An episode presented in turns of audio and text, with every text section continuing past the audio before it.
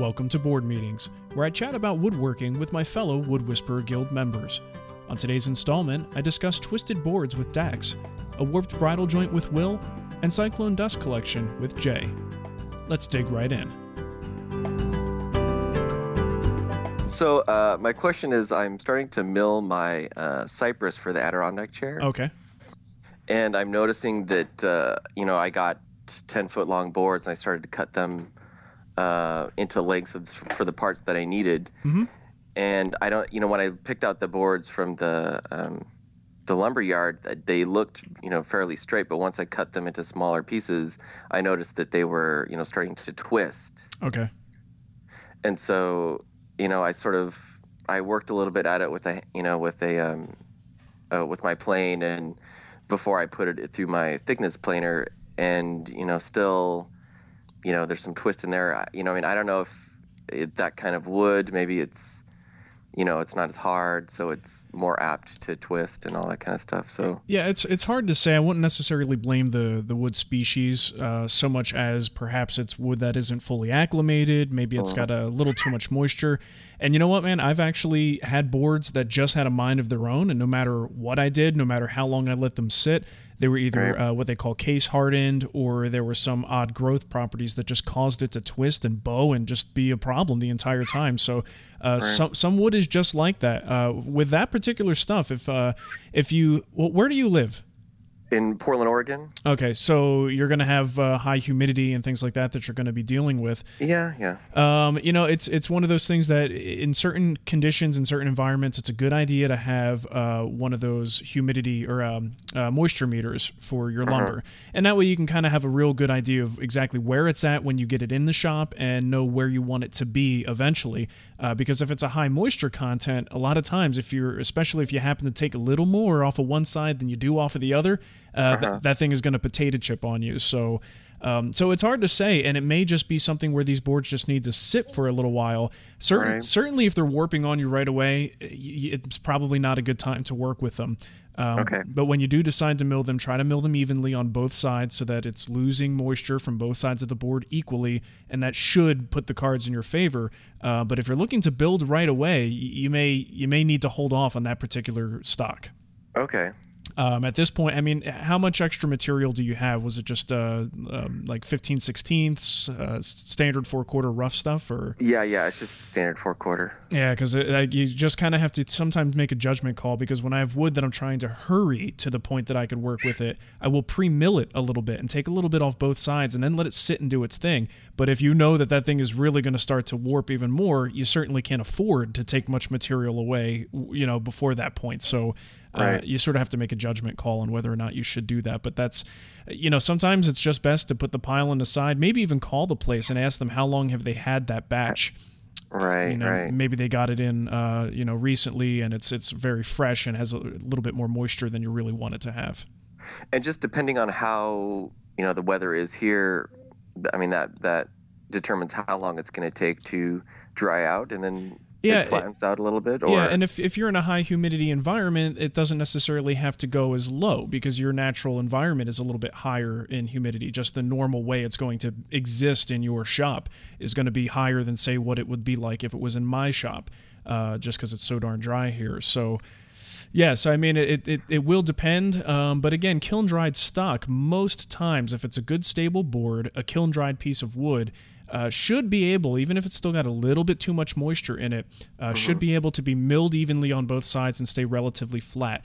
That, of course, the uh, the the exception there is when that board it has problems, you know, and it's got Right. internal stresses, which could also be the case. It's just hard to say for sure. but if i let it be it would eventually sort of it will most likely stabilize to some extent. It will get Uh-huh. it will get more stable. And the question, the unknown factor here that happens with all lumber is sometimes even after it gets to that point where it's at equilibrium with its environment, there may be other things going on that cause those boards to be unstable. So it's it's kind of hard to say for sure what the actual situation is with those boards, but sure you know, I just get nervous when I start having boards that warp all over the place because either there is a moisture problem or there's an internal stress problem. And if it's an internal stress problem, that may not be the best wood to put into your project right because it's always going to want to do something different than what you want it to do. Right, right. You know. So I mean, is there uh, too much potato chip to where it's like I definitely should shouldn't use that you know well if you can't or is there is Yeah. there some wiggle room as far as you know? Well, in this particular project, there is quite a bit of wiggle room because most Yeah. of these boards uh, are are sort of being uh, attached to a framework, and Right. you don't necessarily have to depend on them being. It's not like we're doing a tabletop. Uh, Yeah. You know, in a tabletop, you need those things to be flat, and if they're not, you're Right. going to notice it. So, with this particular project, this is actually one where you can get away with these boards doing something a little bit funky. Uh, the key is to cut down the time between the milling of the stock and the joinery and then when you actually glue them up because once you mill these down if they're going to move a little bit it's better to have them glued up and stuck together so that they don't move so much you're restricting their Oh, movement okay. You know so if you move quickly you might be able to get away but th- there's definitely some wiggle room in this project Yeah. Okay. all right All right. Well. Uh. Yeah. Thanks. Appreciate it. yeah keep me posted on your progress and uh, Okay. s- send me pics or anything to let me know where you're at and uh, i can't wait to see it sounds cool Yeah. Great. Thanks. all right dax take care All right. Bye. all right bye-bye hello will Hi, Marc. How are you doing? good how's it going Uh, pretty good, pretty good. I was hoping to pick your brain on something. Pick it, my friend. Pick it.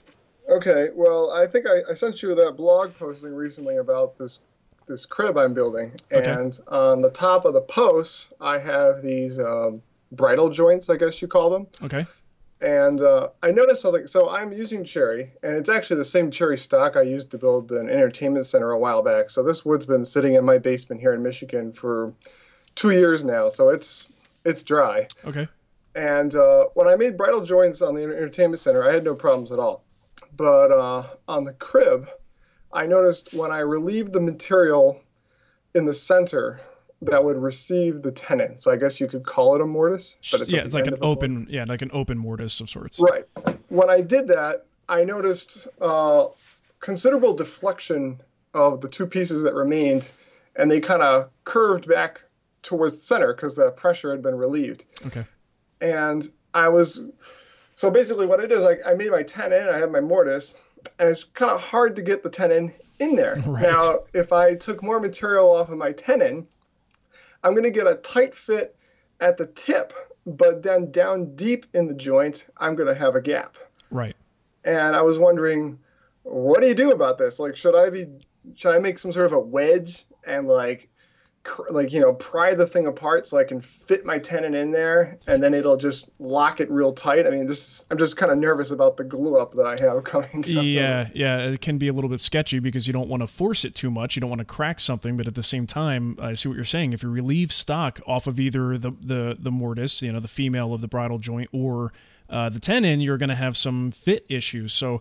Um, personally, if it were me, because you know you remove the proper amount of stock, and basically this is just the wood sort of reacting after stock's been removed, almost like when you make a long rip cut, uh, that the boards almost never stay straight. They always want because that pressure is released, and they always want to bend a little bit. Um, so my instinct, if and again, this is going to depend on the specifics of that project. If it was in my hands, I might be able to, to say for sure one way or the other. But I would try to get that tenon in there. Um, there, chances are it's not going to take that much pressure to get those pieces spread out enough that it will accept the tenon. Um, so if you do have some sort of a wedge that you could put into one side and, and kind of twist it to open things up a little bit as you put the tenon in there, and maybe if you can, I don't I don't know the exact structure of the piece, but it'd be great if you could just focus on one of those at a time and let one dry before you start adding the other parts. Because if you're doing doing two or three of these at once, it seems like that's going to be a little bit of a, a challenge to get everything to work properly. Yeah, I Um, mean, this is kind of scary because, like, the, basically, it's there's only they're only around the top, and Yeah. basically, you have a rail along the top that meets the top of the posts. Right. Um, but that top rail also has all the spindles going into it, and I was kind of hoping to do a pre-assembly Mm. and connect that top rail to the middle rail and all the spindles, Okay. and get that all locked in, and then I would somehow push on from the sides the posts. yeah, yeah, I told no, I totally understand. If if you can't, I mean, if you can't manage to get that to work, one thing that you can also try, and this is, I don't know, it's a little bit of a desperate measure, but uh, as we know, when you put water on a one particular side of a piece of wood, that side expands and it tends to uh, to cup. So if you possibly put a little bit of water on the inside of that bridle joint, uh, the female portion, uh, it's going to expand a little bit, and you may actually wind up, even if it's just temporary, you may wind up reversing that cup a little bit.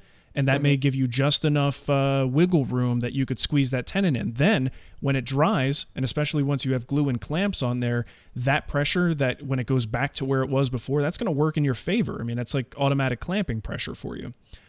So, what would you uh, suggest? Would you suggest like making like a wooden shim to kind of hammer into the backside to spread it, or what would you use to spread apart those two parts of the female? Yeah, you got to obviously be careful because you don't want to dent anything, so that's always a challenge. I would probably just get a little wedge of uh, a wood, you know, that's a, a pretty severe angle, and I would just kind of carefully. I mean, again, this would be a lot of fiddling with this piece if I had it in my hands just to see if this is something that could realistically work. Um, but I would try and just slowly push that wedge in from the one side as the uh, you know the other piece. Uh, I'm sorry, the uh, the tenon is coming in from the other end, so that eventually the tenon will kind of come through and just pop that wedge out once it's all the way in. Oh, I see. you know, but- that's a good idea. But again, make sure you at least try put a little bit of water, take a you know paintbrush or a sponge or something, and just sponge a little bit of water on the inside of that uh, that mortise there, and see if you can't get those ends to buckle out the other way. You don't think that'll compromise the glue joint? Oh, I wouldn't do that necessarily at the same time that you're gluing it, unless you maybe want to switch to like a polyurethane glue that kind of thrives on having a little bit of moisture in the joint.